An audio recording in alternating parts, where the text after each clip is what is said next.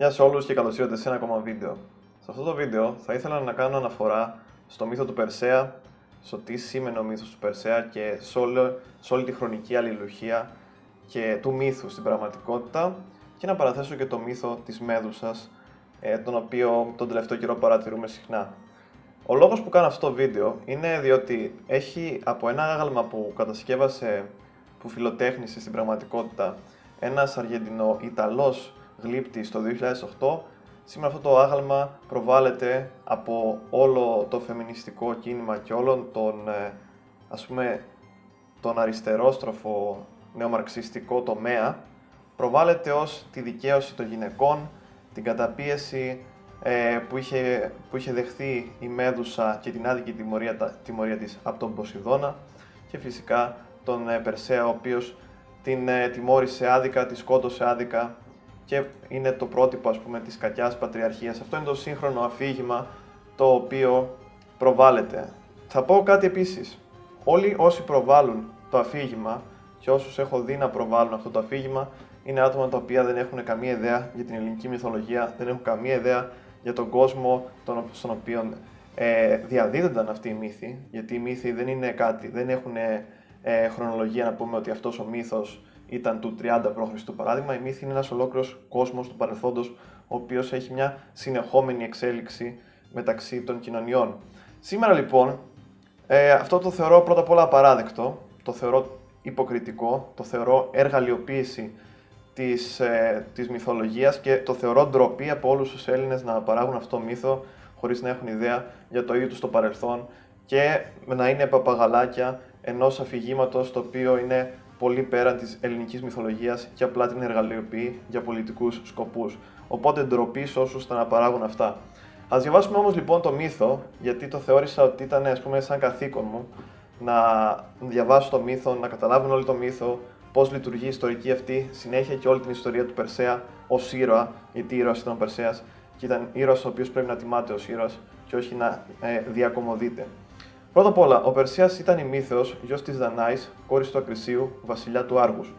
Μετά από την επίσκεψη του Δία, όλοι ξέρουμε τι επισκέψεις έκανε ο Δίας, η Δανάη γέννησε τον Περσέα, ο οποίος σύμφωνα με χρησμό του μαντίου των αδελφών θα έφερνε τον όλεθρο στον Ακρίσιο.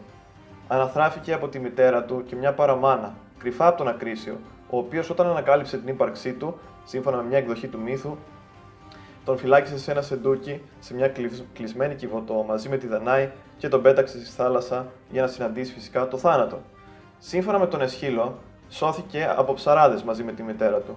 Και μεταξύ αυτών των ψαράδων ήταν ο δείκτης, ο οποίος κατάγονταν από τον Ναύπλιο και ήταν, ε, ο Ναύπλιος φυσικά ήταν γιος του Ποσειδώνα και της κόρης του Δαναού Αμόνη. Ε, τον εντόπισε λοιπόν ο δείκτης κοντά στην ίσο Σέριφο. Και βλέπουμε τον Περσέα, όταν τον ανακαλύπτουν, να γελάει μέσα από το σεντούκι, φανερώντας ε, τη θεϊκή του καταγωγή. Ο Περσέας, να αναφέρουμε εδώ, ότι μοιράζεται κοινή ιστορική πορεία με, με τη θεά Αθηνά, καθώς ε, στη γέννησή του, όπως και στη γέννηση της Αθηνάς, από τον ουρανό πέφτει χρυσή βροχή, που ουσιαστικά δείχνει ότι ήταν γιος του Δία. Η πορεία του Περσέα είναι κατά μια έννοια τραγική. Στη Σέριφο, βασιλιάς είναι ο αδερφός του δείκτη, ο Πολυδέκτης, η Δανάη ως τραγική φιγούρα γίνεται εχμάλωτη του Πολυδέκτου μαζί με τον μικρό Περσέα. Σαν σκλάβα του βασιλιά, ζούσε μέσα στο σπίτι του. Ο Πολυδέκτης από καιρό ήθελε για γυναίκα του τη Δανάη. Στην αρχή είχε την αντίρρηση της ίδιας και του αδελφού του. Τώρα όμως είχε ένα βασικό εμπόδιο, το γιο της, τον Περσέα. Θέλοντας λοιπόν να ξεφορτωθεί τον Περσέα, ο οποίος έχει μεγαλώσει, του τάζει την παροχή μέσου προς την πατρίδα του το Άργος υπό την προπόθεση να κάνει ένα άθλο, να κόψει και να φέρει το κεφάλι της Μέδουσας.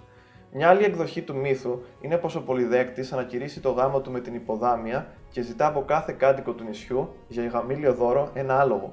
Ο Περσέας, ο οποίος ήταν φτωχό και ήταν και ψαράς όπως ο δείκτης, προφανώς δεν είχε άλογα.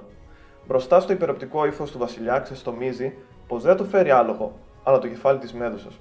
Ο πολυδέκτης δέχεται αυτή τη δέσμευση και αποφασίζει να κρατήσει στο παλάτι τη Δανάη έως ότου ο Περσέας εκπληρώσει την υποχρέωσή του. Και να ξέρετε λοιπόν ότι ο Περσέας ήταν ένας άνθρωπος ο οποίος είναι μια τραγική φιγούρα κατά τη γνώμη μου και ήθελε να σώσει τη μητέρα του, η οποία η μητέρα του ταλαιπωρείται, θα λέγαμε, από, τις, ε, από την τύχη και από τις μοίρες, έτσι, και από την ίδια της, την, ε, την καθορισμένη πορεία της ζωής της στην πραγματικότητα. Απογοητευμένος, τραβιέται στην πιο ψηλή κορυφή του νησιού και τότε επιφανίζεται ο Ερμής, ο οποίος του δίνει ένα φτερωτό πόδι, σύμφωνα με τον Αρτεμίδωρο, το οποίο, το, το οποίο θα τον βοηθήσει να φτάσει στις Νεάδες, οι οποίες είναι νύμφες και του παρέχουν τα μέσα για να βρει τις γραίε και έπειτα τις γοργόνες. Θα μιλήσουμε για τις γραίε και τις γοργόνες σε λίγο. Οι νύμφε του δίνουν τα φτερωτά πέδιλα, το σκούφο που τον κάνει αόρατο και την κύβηση, η οποία είναι ένας θύλακα ε, σάκος στην πραγματικότητα για να φυλάζει το κεφάλι της γοργούς. Τι έχει κάνει λοιπόν ο Περσέας, κλέβει το μάτι από τις τρεις γραίε. Οι γραίε ήταν θεότητες με μαντικές ικανότητες και είχαν ένα μάτι και οι τρεις και ένα δόντι. Και την ώρα λοιπόν που η μία γραία το έδινε στην άλλη, ο Περσέας το, ε, το παίρνει και δεν μπορούν να δουν. Επίσης, για να τους το δώσει πίσω, τις αναγκάζει να, α, να το αποκαλύψουν το δρόμο για να βρει και να νικήσει τη Μέδουσα Γοργό. Οι Γοργόνες ήταν τρεις. Ήταν η Σθενό, η Ευριάλη και η Μέδουσα. Και ήταν αδερφές, όπως είπαμε, των Γρεών. Ήταν κόρες του Φόρκιο ή Φόρκου, που ήταν ένας θαλάσσιος γέρον και της Κιτού. Όταν επιθυμούσε κανείς να φτάσει στις Γοργόνες, ε, του ήταν απαραίτητες οι γραίε. Γιατί πέρα από αυτές, σύμφωνα με τον Ισίωδο, κατοικούσαν οι Γοργόνες σε κατεύθυνση προς τη νύχτα, πάνω από τον ουρανό όπου μένουν οι ευάρεστες τραγουδίστριες τη Περίδες. Κατοικούσαν σε ένα μέρος το οποίο ήταν πολύ δύσκολο να φτάσει κανείς και λέγεται ότι ούτε η θεά Αθηνά δεν ήξερε που είναι αυτό το μέρος. Το όνομα λοιπόν της Μέδουσα, για να κάνουμε και λίγο ετοιμολογία, σημαίνει εξουσιάστρια. Το όνομα Μέδων ή Ποντοδέμων ή Ευρυδέμων συναντάται πολλές φορές και ως προσωνύμιο και του Ποσειδώνα και του Φορκίω, για να δείξει τον έλεγχο που είχαν πάνω στις θάλασσες. Γοργίδες ή Γοργάδες ήταν τα ονόματα των θεενών της θάλασσας. Το όνομα Γοργό δεν σήμαινε μόνο κάτι άσχημο και αποτρόπαιο λοιπόν, καθώς δίνονταν και σε μικρά κορίτσια. Από τις τρεις, η Μέδουσα ήταν μόνο θνητή και ήταν και η σύντροφος του Ποσειδώνα, περίπου φανταστείτε το όπως ήταν η Περσεφόνη για τον Πλούτονα. Η Μέδουσα έμοιαζε όπως και οι αδερφές της, ε, οι οποίες ήταν όπως είπαμε υγρέ, έμοιαζαν με τις ερηνίες, με τις ε, με τις γοργόνες να έχουν χρυσά φτερά και χάλκινα χέρια, ισχυρούς χαβλιόδοντες όπως η κάπρη και φίδια στο κεφάλι που τυλίγονταν σε ζώνη γύρω από το σώμα. Όποιος τις αντίκριζε έχανε την αναπνοή του και γινόταν πέτρα. Στο άγαλμα που παρουσιάζεται σε αυτό το έκτρωμα το σημερινό, ε, παρουσιάζεται η Μέδουσα να κρατάει το κεφάλι του Περσέα και να έχει ένα σπαθί που σπαθί στην πραγματικότητα δεν χρειάζονταν καν. Το κεφάλι της Γοργούς, ως προς μία εκδοχή, εμφανίζεται στον κάτω κόσμο ως αυτοάμυνα της Περσεφόνη και στο στήθος της Παλάδος Αθηνάς. Οπότε δεν ξέρουμε ακριβώς πώς το κεφάλι βρίσκεται ε, στην, στο στήθος της Αθηνάς και το κρατάει και η Περσεφόνη ως άμυνα. Πάντως προφανώς είναι μετά τον θάνατό της από τον Περσέα. Στο μύθο του Περσέα, η μητέρα του τον ονομάζει Ευρυμέδοντα, σαν να ήταν δηλαδή κύριος της θάλασσας και πολλές φορές ίσως αυτό δημιουργήσει και προβλήματα. Γιατί άμα ο Θησέα λέγεται και ευρυμέδοντα, μπορεί, θα μπορούσε να είναι και σύζυγος της Μέδουσα και όχι απλά ο φωνιάς της. Που είναι μια ενδιαφέρον παράμετρος, παραπάνω γι' αυτό δεν, δεν βρήκα. Η Αθηνά συγκεκριμένα τον προστατεύει και τον συμβουλεύει να μην, κοιτάξει, να μην κοιτάξει την όψη της γοργού, αλλά το καθρέπτισμά της στη γυαλιστερή του ασπίδα. Της κόβει το κεφάλι με το δρεπάνι που του δορίζει η Αθηνά και υπάρχει εδώ πέρα και μια ε, ένα μπέρδεμα. Στην ουσία αυτό το, το δρεπάνι που φωνεύει την Μέδουσα ε, μπορεί να του δώσει και ο ύφεστο ή και ο Ερμής ακόμα. Δεν το γνωρίζουμε ακριβώς αυτό. Από το λαιμό της Μεδούσης ξεπετάγεται το φθερωτό άλογο ο Πίγασος και ο Χρυσάουρ, ο ήρωας που το όνομά του σημαίνει εκείνος με το χρυσό σπαθί. Τη μάσκα της κεφαλής της Μέδουσας, το Γοργόνιον, το φοράει έπειτα η Αθηνά είτε στην ασπίδα της είτε στερεωμένο στο θωρακά της την ιερή, η ιερή γιδοπροβιά που λεγόταν Αιγής, η Αιγίδα της Αθηνάς, η γνωστή. Ε, και είναι πολύ σημαντικό εδώ πέρα να πούμε ότι και οι Ρωμαίοι αυτοκράτορες στην πανοπλία τους, παράδειγμα, μπορεί κάποιος να δει γάλματα του Αδριανού, ε, είχαν το, το γοργόνιον ακριβώς στη μέση του θώρακα, που στην πραγματικότητα ήταν ένα σύμβολο, ένα σύμβολο για να τους προστατεύει στη μάχη. Ε, λοιπόν, η Γοργό θεωρείται άλλο, άλλωστε σαν ρήφη και αυτή φορούσε τη γιδοπροβιά εκείνη. Δηλαδή, βλέπουμε και την Γοργό να φοράει την γιδοπροβιά. Από αυτό το παιδί της Γέας, ε, τη Γοργόνα, πήρε η Αθηνά το δέρμα. Ε, άλλη, μια έξτρα παράμετρος, η θεά Άρτεμις και ορισμένη Δήμητρα, ε, που άλλες φορές τη συναντάμε και ως Ερηνής, είχε τη μορφή αυτή που φέρε τον θανατερό φόβο σαν κάτι δικό τους κρεμασμένο στο λαιμό. Ε, οι πιστοί του τραγουδιστή Ορφέος χρησιμοποιούσαν τη λέξη Γοργόνιον για την όψη της Σελήνης. Άρα βλέπουμε εδώ πέρα διάφορες ε, εναλλαγές στα σύμβολα και στο Γοργόνιον. Ε, πάμε λοιπόν στο μέρος εδώ πέρα που συνεχίζουμε την ιστορία. Όταν ο Περσέας δραπετεύει με τον Πίγασο, γιατί δραπετεύει από τον Πίγασο, ο οποίος γεννάται από τη Μέδουσα, ε, πήγα, δραπετεύει λοιπόν και συνεχίζει το ταξίδι του όσο του πάει πάνω από τους Αιθίωπες, πάνω από την Παλαιστίνη κοντά στη Γιάφα και συναντάει μια ωραία κόρη. Τη βλέπει από ψηλά μια ωραία κόρη που ήταν εκτοπισμένη και δεμένη. Αυτή η κόρη, όπως είναι γνωστό σε όλους μας, ήταν η Ανδρομέδα. Στη χώρα των Αιθιώπων βασίλευε ο Κιφεύ. Η γυναίκα του ήταν η Κασιόπια, η οποία ήταν πάρα πολύ γνωστός μύθος αυτό στην αρχαιότητα της Κασιόπιας που θα πούμε τώρα, η οποία λοιπόν ήταν περήφανη και είχε εξοργήσει τους θεούς της θάλασσας. Έχει ξεκινήσει λοιπόν η Κασιόπια ένα αγώνα ομορφιά με τις νηρίδες και υπερηφανεύονταν ότι είχε κερδίσει τη νίκη. Ο Ποσειδώνας, για να την τιμωρήσει, στέλνει πλημμύρες στη χώρα και ένα δράκοντα, στον οποίο έπρεπε να παραδοθεί η κόρη της σύμφωνα με το χρησμό του Μαντίου.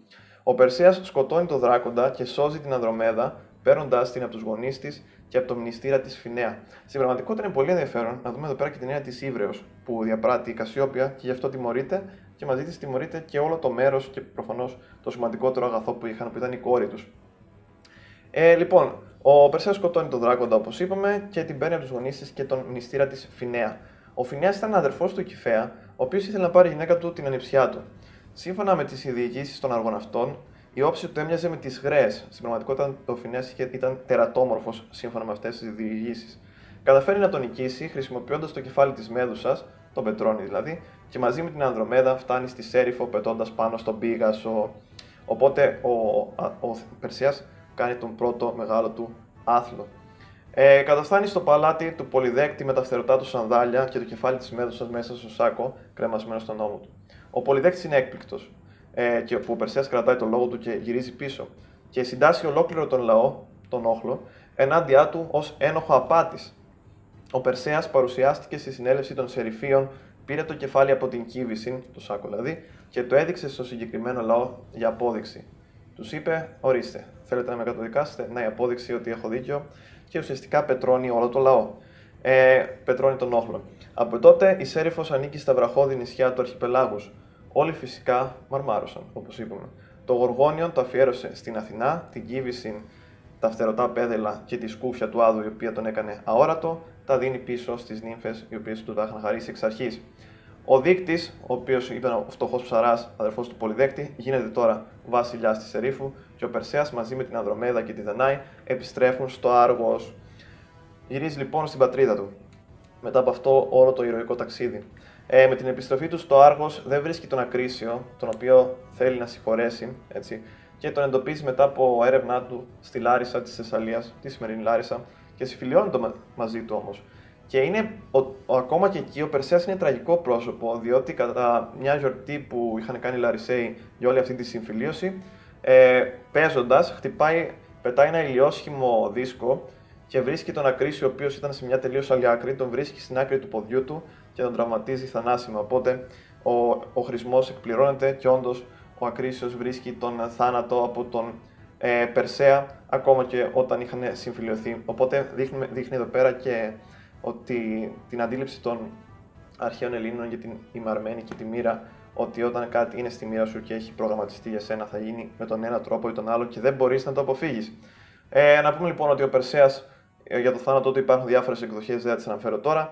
Τιμούταν από τους, από τους Μικυναίους ως ιδρυτής της δυναστείας τους και ακόμα και οι Πέρσες υποστήριζαν ότι ήταν ο προπάτοράς τους. Οπότε στην πραγματικότητα ο Περσέας είναι ένας άνθρωπος ο οποίος είναι τραγική φιγουρά, καταδιώκεται σε όλη τη ζωή και ακόμα και όταν καταφέρνει να γυρίσει στο, στο σπίτι του, στην πατρίδα του, πάλι δεν βρίσκει την ησυχία του και σκοτώνει κατά λάθος τον άνθρωπο ο οποίος, τον οποίο ήθελε να βρει και να συμφιλειωθεί και να ζήσουν μαζί.